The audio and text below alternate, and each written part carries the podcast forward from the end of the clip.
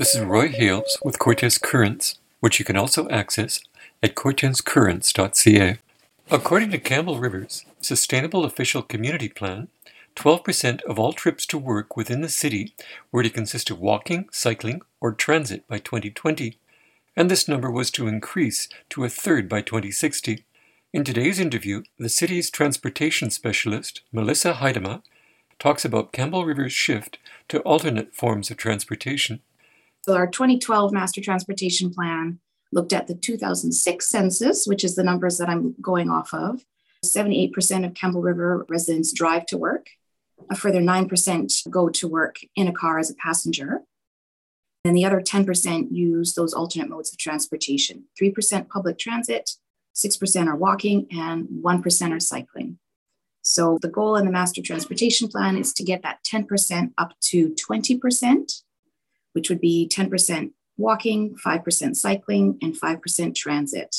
Now, five percent biking doesn't sound like a lot, but our current mode share is one percent. So we're aiming to go from one percent to five percent, which is quite a big jump. It sounds like your data isn't up to date. Is it possible you're already there and just don't know it? It's quite possible, but I don't know it because I'm an engineer, of course. I'm not a planner. I'm not a statistician.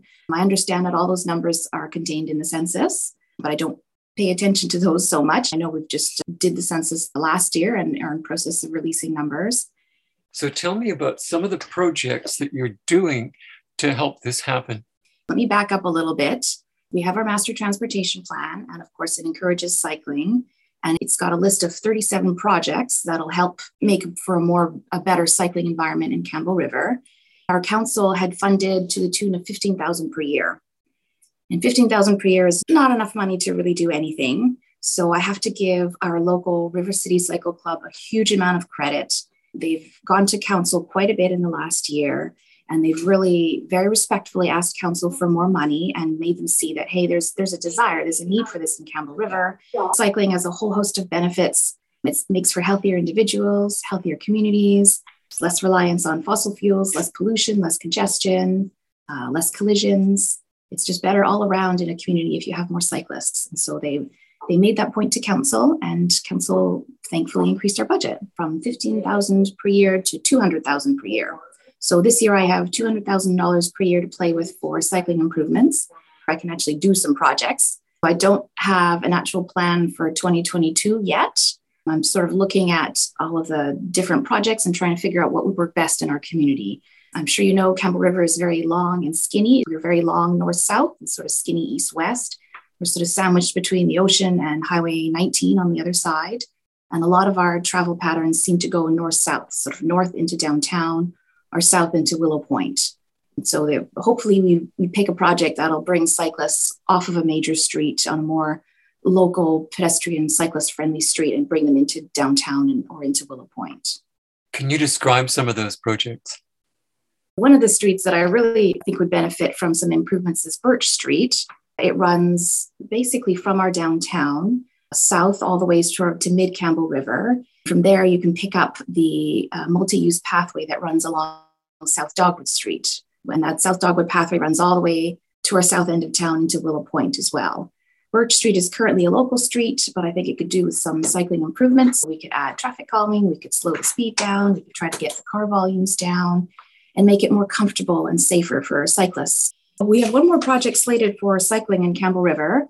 We're adding bike lanes on Hillchi. I don't know if you know Campbell River very well, but Hillchi is an east-west connector road. It runs from that Dogwood multi-use pathway that I talked about earlier. And that also connects into Beaver Lodge Lands, which is our beautiful forested park area. And it connects up to Highway nineteen A at the very eastern edge and the seawalk along the highway. So we're going to take parking away on one side and we'll buffer bike lanes on Hillchi. Got that project planned for this year. We'll hopefully get it done in the spring once the weather warms up and dries up. We aim for cyclists of all ages and all abilities. So the very young kids, the families, people out for a Sunday ride, and people out trying to get to work. And yeah, trying to make it comfortable and safe for everyone. You also mentioned making Campbell River more walkable. Again, we have a long list of projects in our Master Transportation Plan, and we've been slowly picking away at them. We have a lot of neighborhoods that were built a long time ago that just don't have sidewalks. So our next project that we're working on is to try to put sidewalks on Cheviot Road which is quite a narrow street that leads up to uh, Ripple Rock Elementary School. We have a lot of people walking up that hill with no sidewalks, mixed in with cars. It's not the best walking environment, so that's the next project on our list. Did you have anything you wanted to add from Mass Transit? So we have an excellent transit system in Campbell River. We get a lot of help from B C Transit. Again, we're very grateful. Our community is very long and thin, north-south, so we run a lot of major bus lines along Dogwood Street, Alder, and Highway nineteen A. We are getting ready to implement the Next Ride system, so you'll be able to take your smartphone. You'll be able to stand at a bus stop, and your smartphone will tell you what bus stop you're at and when the next bus is arriving. I'm thrilled this is coming to Campbell River. Do you have any other points you want to mention? I do want to talk a little bit about our master transportation plan. I mentioned that our current one dates from twenty twelve. It was done by Urban Systems. Uh, we will redo our master transportation plan this year in twenty twenty-two. We're in process of awarding it to Watt Transportation Group out of Victoria. This will give our community a lot of opportunity to comment on how they feel traffic is going in Campbell River and what improvements they'd like to see over the next twenty-five years. You've been listening to an interview with transportation specialist Melissa Heidema about Campbell River's adoption of alternate forms of transportation. This is Roy Hales with Cortes Currents. Goodbye.